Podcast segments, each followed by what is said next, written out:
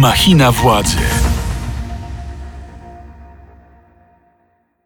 Błażej Makarewicz, dzień dobry. Dotarliśmy, szanowni państwo, do tego momentu w naszym podcaście Machina Władzy, w którym nadszedł czas na podsumowania mijającego roku i zastanowienie się nad prognozami politycznymi na rok 2023.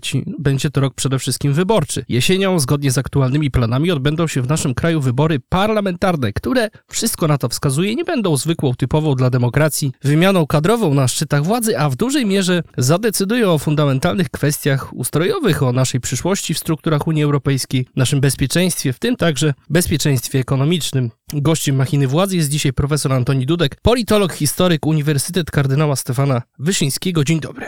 Dzień dobry panu, dzień dobry państwu. Zacznijmy naszą rozmowę, panie profesorze, od y, rozstrzygnięcia, na ile teza, którą zaproponowałem we wstępie, że będą to wybory, które zadecydują o kwestiach fundamentalnych dla naszego państwa, na ile ta teza jest osadzona w realiach, mm, a może jest mocno na wyrost. Wie pan, są takie dwie, dwa skrajne poglądy, z którymi żadnym się nie zgadzam. Jeden to jest taki, że w ogóle będziemy mieli najważniejsze wybory po 89 roku i że o ich wyniku w ogóle wszystko zależy i, i, i albo będzie i, jasność, albo będzie ciemność kompletna. No i drugi pogląd, który jest taki, no, że to są takie same wybory jak każde inne. Mieliśmy już tych wyborów kilkanaście różnego rodzaju o, po roku 89. No więc ja zajmuję stanowisko pośrednie. Mianowicie nie są to wybory najważniejsze po roku 89, natomiast są to wybory bardzo ważne dla tej dekady. Dlatego, że w tej dekadzie czeka nas bardzo wiele trudnych y, momentów, bo wyczerpały się pewne możliwości rozwojowe Polski, które zyskaliśmy wraz z wejściem do Unii. No i teraz będziemy musieli rozstrzygać, czy będziemy się dalej samo oszukiwać, jak to trwa od wybuchu pandemii, czy ten następny rząd będzie dalej brnął po prostu tylko w zadłużanie i opowiadanie, że wspaniale rządzi i jakoś to będzie, czy zacznie się mówiąc Polakom prawdę o tym, że my jedziemy po prostu na ostrym kredycie od e, trzech, trzech lat właściwie od wybuchu pandemii e, i że w tej chwili będziemy tych kredytów brać jeszcze więcej, bo wybuchła wojna na wschodzie i musimy wzmocnić wzmocnić armię, ja akurat tego nie kwestionuję. No i w związku z tym niestety trzeba bardzo ostro zacząć zaciskać pasa, żeby nas było stać na e, po pierwsze tę rozbudowę armii, a po drugie na pewne e, programy rozwojowe, no tak jak na przykład energetyka. E, no albo będziemy się dalej oszukiwać. A zakłada jeszcze... pan, że ktoś Polakom będzie w stanie coś takiego powiedzieć? Nie, jestem ciekaw. Po wyborach jestem ciekaw ten rząd, który się wyłoni po wyborach i mówiąc szczerze, będę brutalnie i tu strasznie wkurzę pewnie większość słuchaczy odpowiem naprawdę cynicznie, symetrystycznie cyniczny symetrysta odpowiada tak, mnie nie interesuje, czy wygra PiS czy antyPiS, tylko czy ten następny rząd zacznie w końcu rozwiązywać problemy, które widać gołym okiem, bo na razie mamy do czynienia z festiwalem kłamstw i oszustw z obu stron.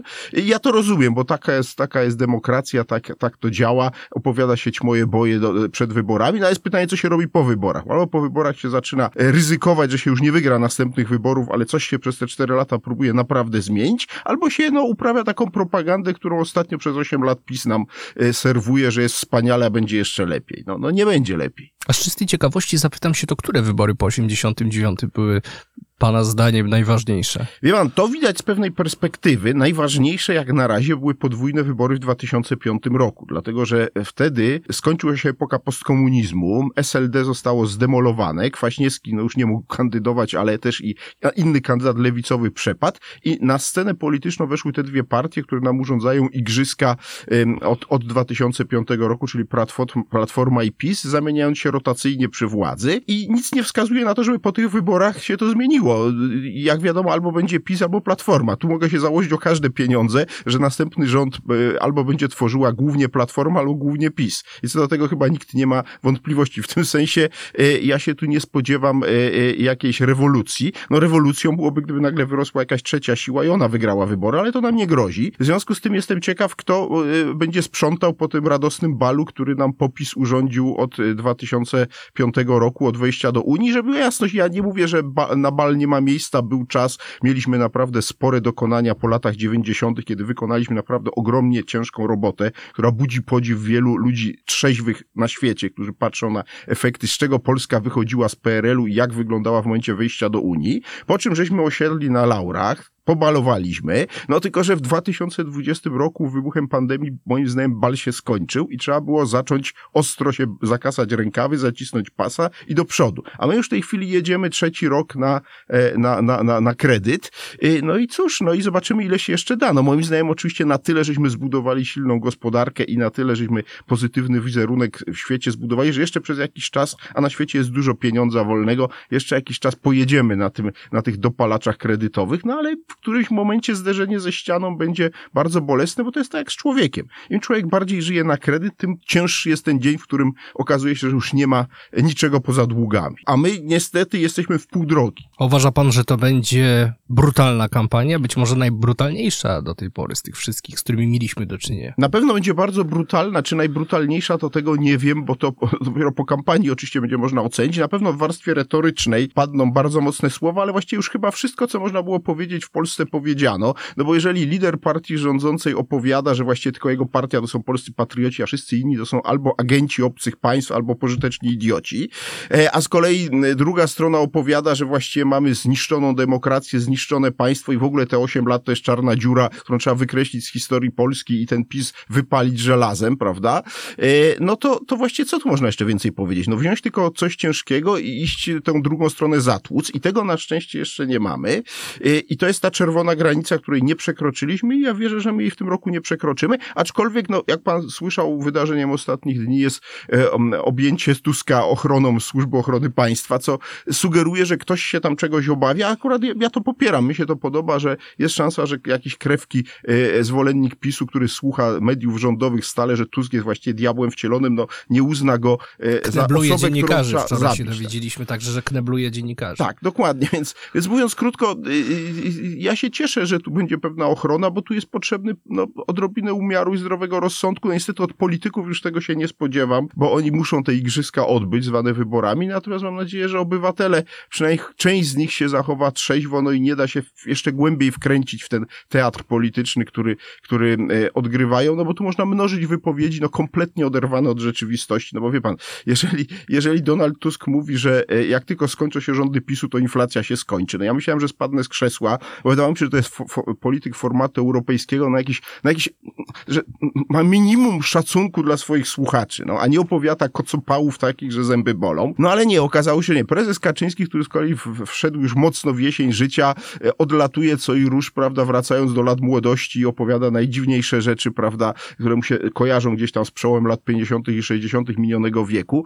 No i, i, i niestety y, jest to smutne, bo ten człowiek ma dzisiaj ciągle w Polsce najwięcej do powiedzenia, a ciągle rozumuje kategoriami minionego stulecia i, i to nas wpycha po prostu już kompletnie w jakieś, w jakieś yy, nie, niesympatyczne perspektywy. No ale ci dwaj panowie z woli narodu będą dominować polskiej polityce jeszcze w tej dekadzie. Jak im zdrowie pozwoli, to nawet do jej końca. A mamy gwarancję, że te wybory będą uczciwe i że w ogóle się odbędą. No, TVP i PiS grzmiał już od dawna, że opozycja z Donaldem Tuskiem na czele, z Brukselą, Berlinem u boku mają zakusy na jakieś majstrowanie przy wyborach. Wie pan, ja mam podejrzenie, że to będą naj, najuczciwiej przeprowadzone wybory z wszystkich po 89 roku, dlatego, że będziemy mieli ogromną ilość mężów zaufania z obu stron i każdy głos będzie tam oglądany przez obie strony bardzo uważnie, co nie zmienia faktu, że nie wykluczam, że po wyborach, i tego się nie kryje najbardziej boję, strona przegrana ogłosi, że wybory zostały sfałszowane. Dlatego, że e, e, to jest tak, że zawsze można się do czegoś doczepić, zawsze można znaleźć jakieś nieprawidłowości i my byliśmy już tego bardzo blisko e, w 2020 roku, kiedy, kiedy PiS wymyślił wybory kopertowe i ja się z tego wtedy strasznie obawiałem, bo mielibyśmy dzisiaj, gdyby wtedy wybrano prawdopodobnie Andrzeja Dudę wybranego w pierwszej turze przy bojkocie części opozycji z mandatem podważanym permanentnie. No szczęśliwie nikt mandatu Andrzeja Dudy e, nie podważa, bo ja się mówię, najbardziej nie boję e, samych, samej kampanii wyborczej, tylko sytuacji po wyborach, czyli uznania przez przegraną część wyborów za sfałszowane i w związku z tym Sejm za nielegalny, no bo wtedy brniemy, rozszerzamy tą gangrenę, która już w tej chwili dotknęła sądownictwo, gdzie mamy dwie kategorie, to jest oczywiście trwałe dokonanie PiSu i tego nikt nie odbierze tej partii i pana Ziobry jako jej przystawki koalicyjnej, mianowicie rozwalenie definitywne sądownictwa. Sądownictwo w Polsce było w złym stanie i podzielam krytykę PiSu w 2015, do 2015 roku, po czym pacjent został poddany takiej kuracji, po której jest już jedną nogą na tamtym świecie. I objawem tego są te dwie potężne grupy sędziów, które za chwilę będą się okładać, tak jak politycy, czyli tak zwani sędziowie i neosędziowie, sędziowie starzy, sędziowie sędziowie nowi, to jest kompletna katastrofa. I teraz, jeżeli byśmy do tego doszli sytuacji, gdzie mamy Sejm, którego e, część klasy politycznej mówi, nie, to jest nielegalny Sejm, no to właściwie mamy już koniec państwa, no bo, bo właściwie Sejm jest tym, co jeszcze wszyscy jakoś tam e, uznają, no że PiS ma tam niewielką większość, ale jak coś uchwali, no to tego reszta nie kwestionuje. Jeżeli dojdziemy do sytuacji, w której e, uchwały, ustawy Sejmu będą kwestionowane, bo Sejm jest rzekomo nielegalny, no to jest właściwie koniec państwa. Więc ja mam nadzieję, że tak się nie stanie, że dzisiaj tam nastąpią jakieś pojedyncze protesty, ktoś tam ponarzeka, ale przez to, że to będzie tak liczone, rzeczywiście, że będziemy mieli te, ten korpus ochrony wyborów pisowskich i ten kodowski, prawda, e, jakiś tam inny korpus ludzi, którzy będą pilnowali i liczyli w punktach wyborczych te głosy, że to będą najuczciwiej przeprowadzone wybory. Słuchasz podcastu Radia Z. A o co w ogóle walczy dzisiaj Prawo i Sprawiedliwość, poza takim zwyczajnym utrzymaniem się przy władzy? Johan, to zależy, bo w, tym, tej partii są dwie grupy ludzi. Jest tak zwany PiS ideowy i on walczy o realizację wizji Polski wedle prezesa Kaczyńskiego.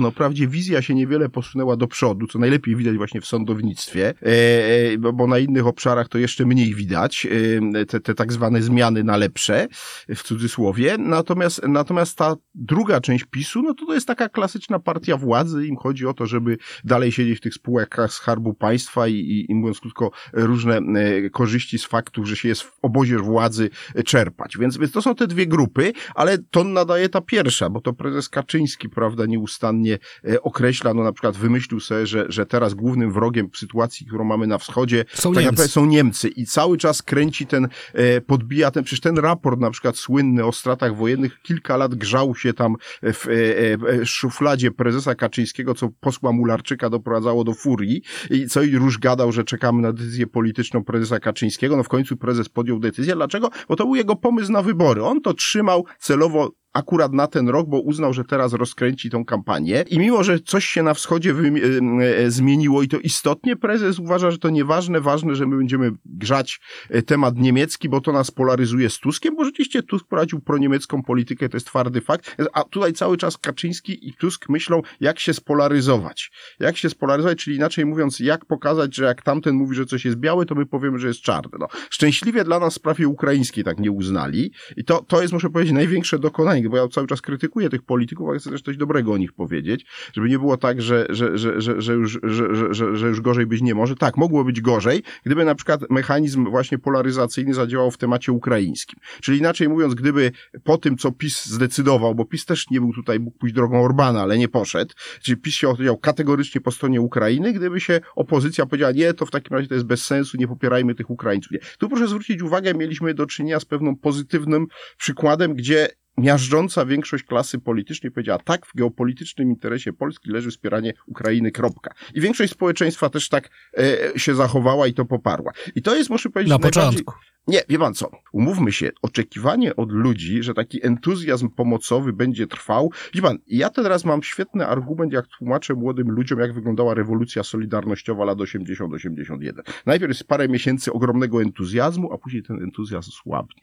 I teraz można zrozumieć, co się stało przez te 16 miesięcy, dlaczego najpierw było prawie 10 milionów, a później był stan wojenny i strajków było 200, z niewiele ponad 200, czyli niewiele. Dlaczego? Bo się entuzjazm wypalił i to zostało wtedy bezlitośnie wykorzystane. I teraz jesteśmy w takim krytycznym momencie, czy w tej kampanii wyborczej temat ukraiński ktoś podniesie, bo wtedy rzeczywiście, akurat nie mówię o głównych siłach politycznych, ale ktoś rzeczywiście będzie zaczął, próbował zacząć tym grać i niekoniecznie musi być rosyjskim agentem, bo u nas wszyscy wszystkich oskarżają o to, że są rosyjskimi agentami, w efekcie ci agenci gdzieś tam na zapleczu się mają dobrze, ale nie wykluczam, że jakaś siła polityczna, no jest tu jeden kandydat bardzo wyraźny, e, e, mówię o Konfederacji, który może podjąć to, żeby się odróżnić od reszty. Cała polityka proukraińska była błędna, myśmy wydali ogromne środki, e, nic za to nie mamy i tak naprawdę jeszcze mamy tylko zagrożenie ze strony Putina i, i zobaczymy, jak taka retoryka, jakie ona dostanie poparcie, bo to, to te wybory też w tym sensie będą ciekawe. Oczywiście ta retoryka nie wygra na szczęście, natomiast zobaczymy, czy ona dostanie kilka czy kilkanaście procent, bo to, to, to jest dla mnie y, taki realny miernik, bo niewątpliwie takie hasła się w, w nowym roku pojawią, właśnie hasła właśnie mówiące o tym, one cały czas gdzieś tam na, na marginesie sceny funkcjonują, ale na razie miały słaby odzew społeczny, a teraz myślę, że się będą pojawiały. Właśnie taka retoryka, poszliśmy za daleko w tej sprawie, trzeba się z tego wycofać, y, zaoszczędzić, prawda, Ukraińcy niech sobie jadą dalej na zachód, a nasza chata z kraja i w ogóle, no to jest taka orbanowska retoryka. A te dwie narracje, o których pan wspomniał, ta e, pisowska, antyniemiecka i opozycyjna, która wskazuje na to, że PiS wieloma swoimi politykami sprzyja putinowskiej Rosji, to działa na społeczeństwo? Wie pan, znaczy jeżeli wszyscy się nawzajem oskarżają, że ta druga strona służy Putinowi, no to średnio działa. No to znaczy, mówiąc wprost, y, y, w moim przekonaniu y, ta retoryka, czy polską w ogóle polityką, co ja już od dawna głoszę, rządzi kultura przesady. Tu po prostu wszyscy dramatycznie przesadzają, w efekcie czego ludzie na to obojętnieją.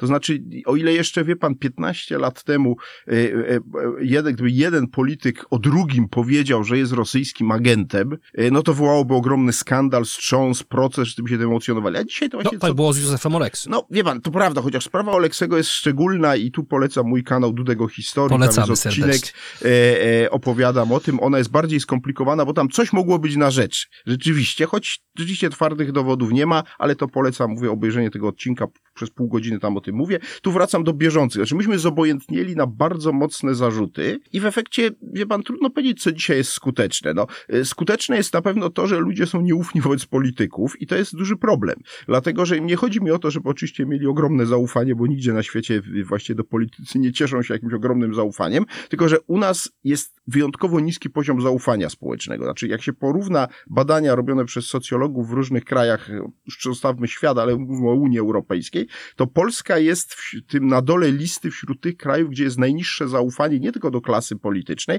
ale w ogóle do wszystkich publicznych instytucji. I to już jest po, po, poważny problem. To jest poważny problem, bo w takim kraju się po prostu źle żyje. Znaczy, jeśli każdy uważa, że ta każda instytucja go próbuje oszukać, e, no to, to, to w istocie rzeczy rozbija kompletnie funkcjonowanie takiego kraju, a wszystkim jego możliwości rozwojowe, bo tu nawet nie chodzi o to, że trwać możemy, ale jak się chcemy rozwinąć, to właśnie jednym z warunków rozwoju Polski byłoby podniesienie nieco poziomu e, zaufania e, społecznego. Po, po, podam przykład, no to, to najlepiej widać na tak zwanej zasadzie nieciągłości. PiS uruchomił ileś inwestycji, wydał w to dużo pieniędzy. I teraz jest pytanie, czy następny niepisowski rząd zrobi tak, jak to zrobił właściwie PiS po przejęciu władzy, wyrzuci wszystkie propozycje poprzedników do kosza, na zasadzie, skoro to jest pisowskie, to jest złe i nie mogło być dobre, czy też zostanie to przeanalizowane na konkretnych przykładach. I tu podam jeden przykład, no sztandarowa inwestycja PiSu CPK. Gigantyczne lotnisko w Baranowie. Wszyscy to po stronie niepisowskiej y, mówią, że to jest bez sensu, to jest idiotyzm, to jest gigantomania. Ja się z tym zgadzam, ale trzeba pamiętać, że projekt CPK ma jeszcze drugą nóżkę. A ta druga nóżka to jest, kole, to, to jest projekt kolei szyb, szybkich, szyb, dużych prędkości, które z różnych miast w Polsce miały do tego Baranowa jechać. I teraz jest pytanie, a co by było, gdyby na przykład się zastanowić, czy te koleje szybkich prędkości jednak nie należy kontynuować, ale nie na to nie, lotnisko w Baranowie, bo ono nie powstaje, a tam niedaleko jest miasto Łódź, a Łódź Fabryczna ma największy dworzec w Polsce, właśnie Łódź Fabryczna o nazwie, który jeszcze Platforma zbudowała. Gigantyczny dworzec, moim zdaniem e, obliczony też właśnie na, na, na, na, na ogromną ilość e, pasażerów, których do dziś tam nie ma. Dlaczego? No bo nie zbudowano tych tras dojazdowych. Gdyby przekierować to i zrobić ten główny centralny hub e, kolejowy w Polsce, plus, znaczy w, Łodzi, plus połączyć to z Warszawą, prawda? Szybką koleją. No i w ten sposób powstaje taka, taki, ta, taka wielka aglomeracja warszawsko-łódzka i to ma sens. Oczywiście to nie rozwiązuje problemu ruchu lotniczego, ale powiadam, CPK to nie jest tylko pro projekt e, lotniczy, to jest też projekt kolejowy i może warto się temu przyjrzeć. I tak można inwestycja po inwestycji różne pisowskie yy, yy, przechodzić. No, mam nadzieję, że nie będą zasypywać Mierzei Wiślanej, ale to przekop. A kiedy patrzy pan na opozycję dzisiaj, to odnosi pan wrażenie, że po powrocie do polityki Donalda Tuska nastąpił jakiś progres, że opozycja ma dzisiaj realne szanse wygrać wybory? Wie pan, wygrać wybory w rozumieniu y, stworzenia rządu tak zwanej kordonowej koalicji ma szansę, ja je oceniam na mniej więcej 60% w tej chwili, bo jak patrzę na sumę wszystkich sondaży, które mamy i one się właśnie niewiele zmieniają, no to widać, że te cztery podmioty na lewo od PiSu jeśli wejdą do następnego Sejmu wszystkie, bo tu jest pytanie o e, koalicję polską i pytanie, czy ona samodzielnie wejdzie, czy nie, no raczej może nie wejść i to wtedy może zaburzyć to, ale załóżmy, że się dogada z Hołownią i mamy trzy listy opozycyjne, czyli y, Hołownia plus koalicja polska Kośniaka-Kamysza, Lewica, no i koalicja obywatelska. Te trzy listy mają moim zdaniem szansę na większość i mogą stworzyć rząd, który ja nazywam rządem kordonowej koalicji. I teraz jaka tu jest rola Tuska? No, Tusk y, zrobił jedną ewidentną rzecz. Uczynił Platformę Obywatelską na nowo główną siłą opozycji. Bo jak pamiętamy, w momencie, kiedy półtora roku temu Tusk wrócił, pod rządami Borysa Budki Platforma chyliła się ku upadkowi i ruch Hołowni ją zaczął wyprzedzać, czy doganiać w sondażach. Po czym jak wrócił Tusk, nastąpił wyraźny wzrost siły Platformy, ale on się odbył kosztem głównie ruchu Hołowni. Tu nie, Tusk nie przyciągnął żadnych nowych wyborców dla opozycji i co więcej nie przyciągnie. Dlaczego? Dlatego, że i to jest ta ciemna strona powrotu Tuska z punktu widzenia opozycji. Tusk ma ogromny elektorat negatywny. Można długo dyskutować dlaczego, bo to niektórzy mówią, że to przez propagandę pisowską, to prawda, ale też przez to, że on 7 lat Polską rządził i wielu Polaków jeszcze pamięta, jak te rządy wyglądały i wielu im się te rządy nie podobają i nie chcą powrotów rządów Tuska. Ja ich rozumiem. W związku z tym Tusk ma taki szklany sufit i chyba on jest gdzieś na okolicach 30%. I teraz jest pytanie, co zrobi Tusk wiosną tego roku, bo on ma do wyboru dwie rzeczy. Ponieważ nie udało mu się nakłonić reszty do stworzenia wspólnej listy i to się już raczej nie uda pod jego przewodem, to on ma do wyboru wyboru albo utrzymanie tego status quo, czyli idziemy każdy odrębnie do wyborów, no i po wyborach, prawda, ponieważ ja będę miał najsilniejsze, najsilniejsze będę najsilniejszą pa partią opozycyjną, ja jako Tusk jej lider, no to ja zostanę premierem. I to i to moim zdaniem jest wariant z punktu widzenia Tuska oczywiście optymalny, bo być może będzie po raz kolejny premierem, tylko Pawlakowi się to udało dwa razy i to, to tak naprawdę nie, nie, do końca ten jego e, e pierwszy rząd, nie było rządu Pawlaka, tylko był przez moment e, e, premierem. E, no więc będzie pierwszym politykiem, który będzie dwa razy premierem w dziejach trzeciej RP, no ale na tym koniec. Natomiast ma drugi, drugi scenariusz, a mianowicie wiosną mówi, robi wariant Kaczyńskiego z 2015 roku. Mówi tak, jak wygra Platforma, premierem będzie Rafał Trzaskowski. W tym momencie momencie, i w tym momencie, moim zdaniem, notowania koalicji obywatelskiej idą o kilka procent do góry. Jestem o tym głęboko przekonany. Dlaczego? Bo z wszystkich badań jasno wynika, że Trzaskowski ma po prostu lepsze e, notowania u Polaków. W związku z tym, gdyby e, Tusk nie chciał pomóc sobie, a bardziej pomóc swojej formacji, to powinien wysunąć Trzaskowskiego na premiera. E, czy to oznacza, że wtedy e, na przykład, nie wiem, ta, ta kordonowa koalicja będzie miała większość trzech piątych? Nie sądzę. Znaczy, dlaczego ta większość trzech piątych jest taka ważna? Bo wtedy prezydent Duda się przestaje liczyć. Bo co będzie tak naprawdę kluczową sprawą dla tego rządu no kordonowej właśnie. koalicji? No, relacje z prezydentem Dudą. Trzaskowski będzie miał dużo lepsze relacje niż Donald Tusk. Ponieważ Donald Tusk i Andrzej Duda się bardzo nie lubią. Andrzej Duda to już wielokrotnie pokazywał. No, a Andrzej Duda zostanie z tym rządem jeszcze przez dwa lata, tak? Y, po, po przyszłorocznych wyborach i to trzeba trzeba brać pod uwagę, bo inaczej ten rząd niewiele zdziała, jeśli się z prezydentem nie dogada.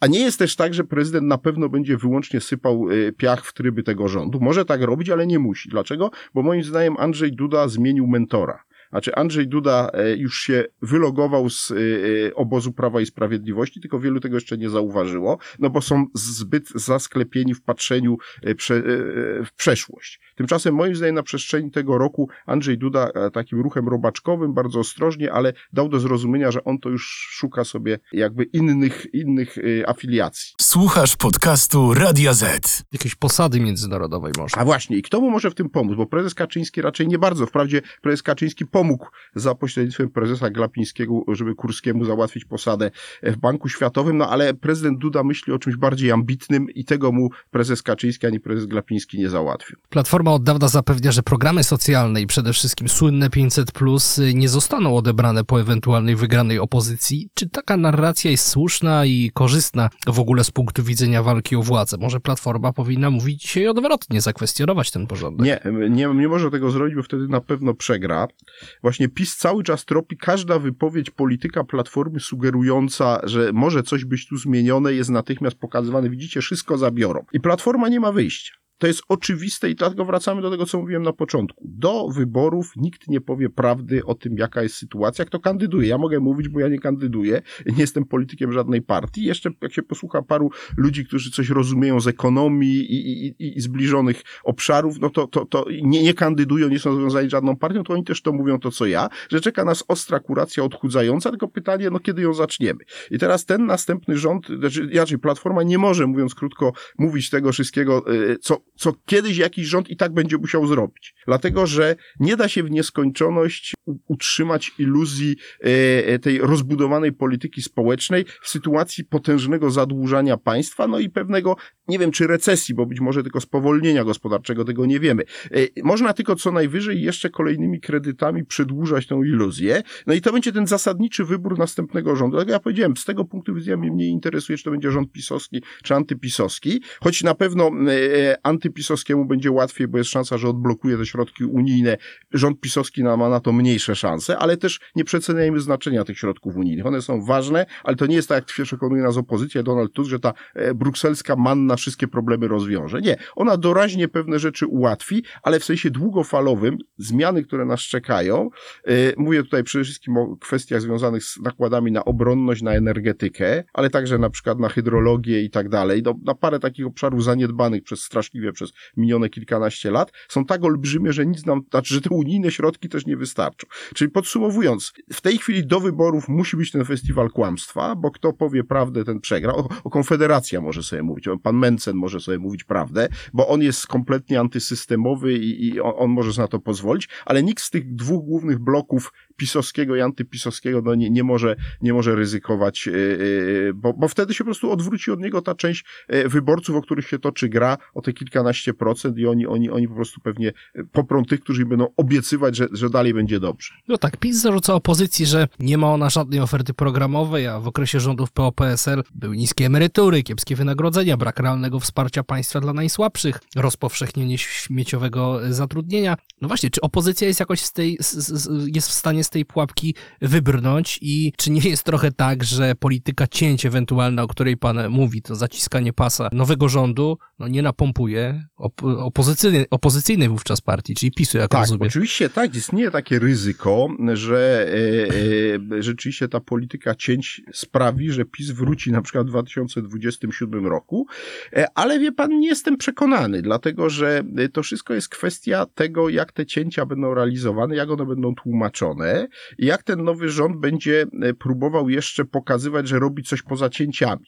No bo wie pan, e, kiedy ja mówię o zaciskaniu pasa, to mówię o tym, że rzeczywiście trzeba będzie ograniczyć pewne wydatki na kwestie społeczne, ale równocześnie uważam, że równolegle trzeba zacząć podejmować działania, które pokażą, że te oszczędności nie idą na marne. Znaczy, że pewne rzeczy zaczynają lepiej działać. Na przykład. Służba zdrowia. No, wie pan, służba zdrowia jest najtrudniejsza, ale kto wie, może i w służbie zdrowia dałoby się jeszcze e, parę rzeczy zrobić, choć ona przede wszystkim wymaga większej ilości środków. Natomiast, e, natomiast są inne obszary, gdzie można moim zdaniem uzyskać nieco szybciej e, ewidentne efekty. Nie kryję, że tutaj rzeczywiście ja jestem w takim stowarzyszeniu, które się nazywa Inkubator Umowy Społecznej. My w maju przyszłego roku, już 23, publikujemy taką książkę, która jest w istocie rzeczy taką propozycją pewnej wizji zmian ustrojowych, którą kiedyś nazywaliśmy zdecentralizowaną Rzeczpospolitą. E, to jest pomysł na, mówiąc krótko, danie znacznej części, większej władzy samorządom wojewódzkim, e, innej budowy oczywiście też władz centralnych i to był pewien impuls rozwojowy naszym zdaniem. E, impuls rozwojowy, ale nie dla całego kraju, tylko dla poszczególnych regionów, w których jedne by sobie radziły lepiej, a inne, inne zapewne gorzej, w zależności od tego, jakich by sobie włodarzy wybrały. I to, to jest taki pomysł po prostu jakby, można powiedzieć, pójścia dalej za tymi reformami z lat 90., dlatego że my tak naprawdę od czasu rządów Buzka, mimo wielkiej gadaniny, prawda, PiSu, jakie on przeprowadził reformy, tak naprawdę myśmy nie przeprowadzili żadnej istotnej reformy funkcjonowania państwa w tym stuleciu żadnej istotnej, pomijając nieudaną Tuska reformę emerytalną, z której się PiS wycofał. Wszystkie inne reformy są reformami, pseudoreformami. Już nie chcę się znęcać nad sądownictwem panem Ziobrą, jego wyprawą do, do krainy wymiaru sprawiedliwości, która się skończyła katastrofą, to nawet premier Morawiecki przyznał, co, co jest bardzo znamienne, ale weźmy na przykład no, zmiany w szkolnictwie. No, PiS zlikwidował gimnazja i czy cokolwiek w polskiej edukacji poprawiło, moim zdaniem jest raczej gorzej niż lepiej. Teraz nagle minister Czarnek mówi, że trzeba 100 tysięcy tysięcy nauczycieli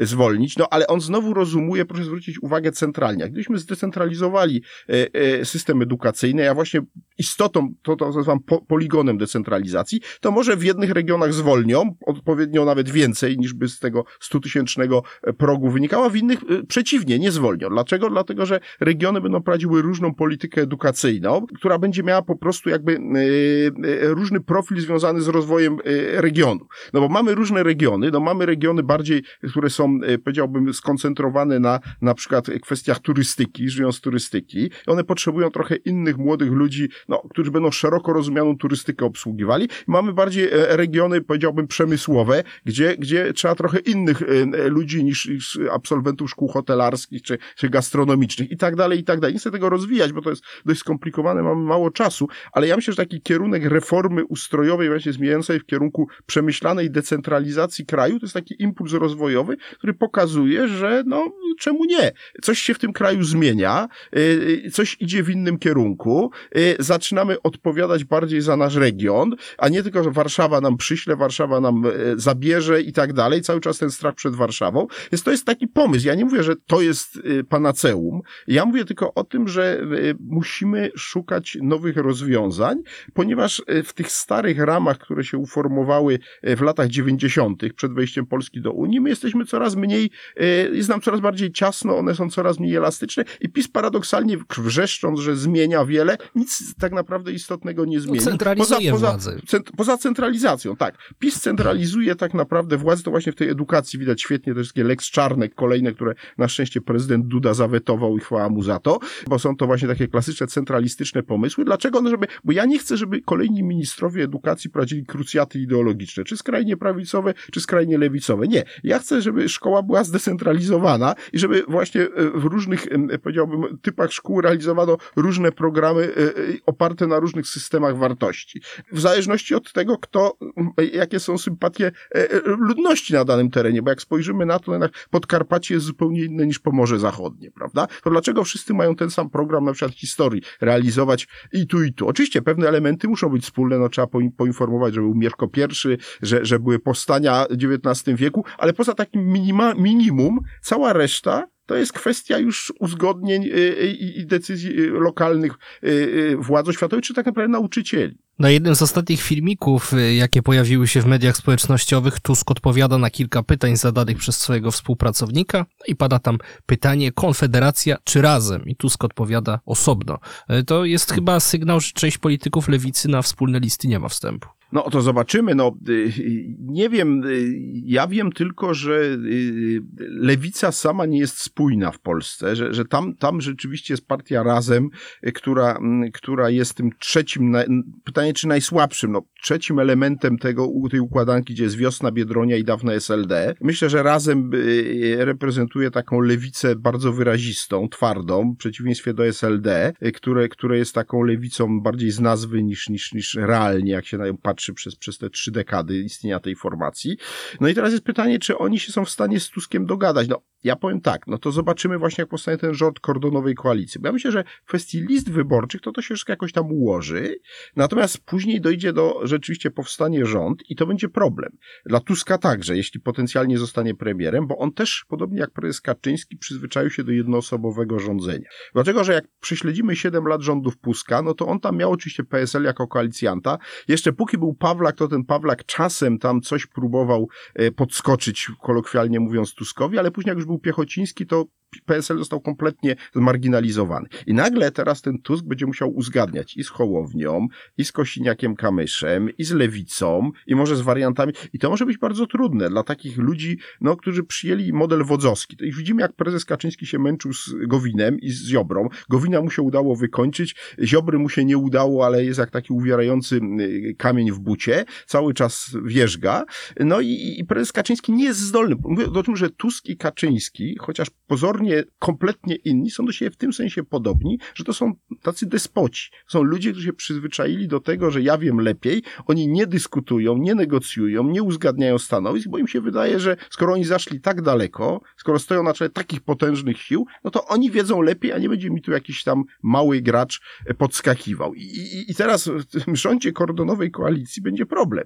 No bo będzie problem, jak y, pogodzić tak sprzeczne interesy i to będzie duży problem. Ja nie wiem, jak się to skończy, nie wykluczam wykluczam, że właśnie wywróceniem tego wszystkiego do góry nogami i y, tym, że, że, że PiS na tym skorzysta. Tyle tylko, że demografia jest przeciwko PiSowi. I tutaj, tutaj trzeba powiedzieć jasno, dla mnie fundamentalne znaczenie będą miały po wyborach tych przyszłorocznych jeszcze ważniejsze będą wybory prezydenckie. Dlatego, że w 2020, znaczy polska polityka jest tak absurdalna, że choć najważniejsze konstytucyjnie, i to każdy politolog powie, są wybory parlamentarne, to w sensie symbolicznym i przyszłości polityki najważniejsze są wybory prezydenckie. I to widać wyraźnie od, prawda, 2005, kiedy wygrał Lech Kaczyński, przez 2015, kiedy wygrał... No i też najwyższa frekwencja. Dokładnie, jest najwyższa frekwencja. I dlaczego teraz twierdzę, że wybory w 2025 roku będą tak ważne? Bo moim zdaniem demografia będzie przeciwko PiSowi. I nie bardzo wierzę w to, że ktoś z obozu pisowskiego, czy to będzie Morawiecki, czy to będzie Szydło, czy ktokolwiek inny, wygra te wybory. Wygra je ktoś, kto będzie e, kandydatem w drugiej turze antypisu. Być może to będzie ów wspomniany Trzaskowski, jak nie zostanie premierem, a może to będzie e, Tusk, a może to będzie jeszcze ktoś inny. W każdym razie nie wierzę w zwycięstwo w drugiej turze w 25 roku kandydata PiSu, bo demografia jest przeciwko PiSowi. Ale jakiegoś sensie- kandydata pan widzi? No To ciekawy Wie pan, wątek. nie wiem, wie pan co, nie wiem. Ja Może myślę, że się- profesor Legutko. Wie pan, nie, wie pan, nie myślę, że profesor Legutko się już y, w sensie kondycji nie, nie, nie nadaje psychofizycznej do tej roli. Nie, myślę, że PiS będzie szukał raczej kogoś młodszego i tutaj niewątpliwie premier Morawiecki w sondażach, widziałem taki sondaż, pytano e, zwolenników PiSu, kogo by widzieli w roli kandydata PiSu na prezydenta, to tam Morawiecki pokonuje bardzo wyraźnie Szydło, już nie mówiąc o innych mniej, mniej, mniej znanych e, politykach PiSu. Więc nie wiem, to niech się prezes Kaczyński martwi, kogo on wysunie. Ja tylko uważam, że ten kandydat bądź kandydatka będzie e, miał ogromne problemy, żeby, żeby, żeby wygrać wybory prezydenckie, właśnie z przyczyn demograficznych. To było widać już w 2020 roku, kiedy no niewiele brakowało Trzaskowskiemu i gdyby pojechał do tych nieszczęsnych końskich, e, to moim zdaniem by był dzisiaj prezydentem Rzeczpospolitej, nie mielibyśmy już rządów PiSu. No ale, ale nie pojechał, nie zaryzykował, zrobił ogromny błąd moim zdaniem. E, No i teraz czas pokaże, co, co przyniesie 25 rok, ale tu demografia będzie po stronie obozu antypisowskiego. Bardzo dziękuję za naszą rozmowę. Gościem podcastu Machina Władzy w Radiu Z był profesor Antoni Dudek. Y, Mocno zachęcam do słuchania nas w playerze Radia Z, aplikacjach streamingowych i serwisie YouTube. Cały czas jesteśmy także na radioz.pl. Usłyszymy się już niebawem. Bądźcie z nami. Do zobaczenia i wszystkiego najlepszego w nowym roku. Ja również dziękuję za rozmowę i życzę pomyślności dla wszystkich w nowym roku. Dziękujemy. Do zobaczenia. Machina władzy. Więcej podcastów na player radioz.pl.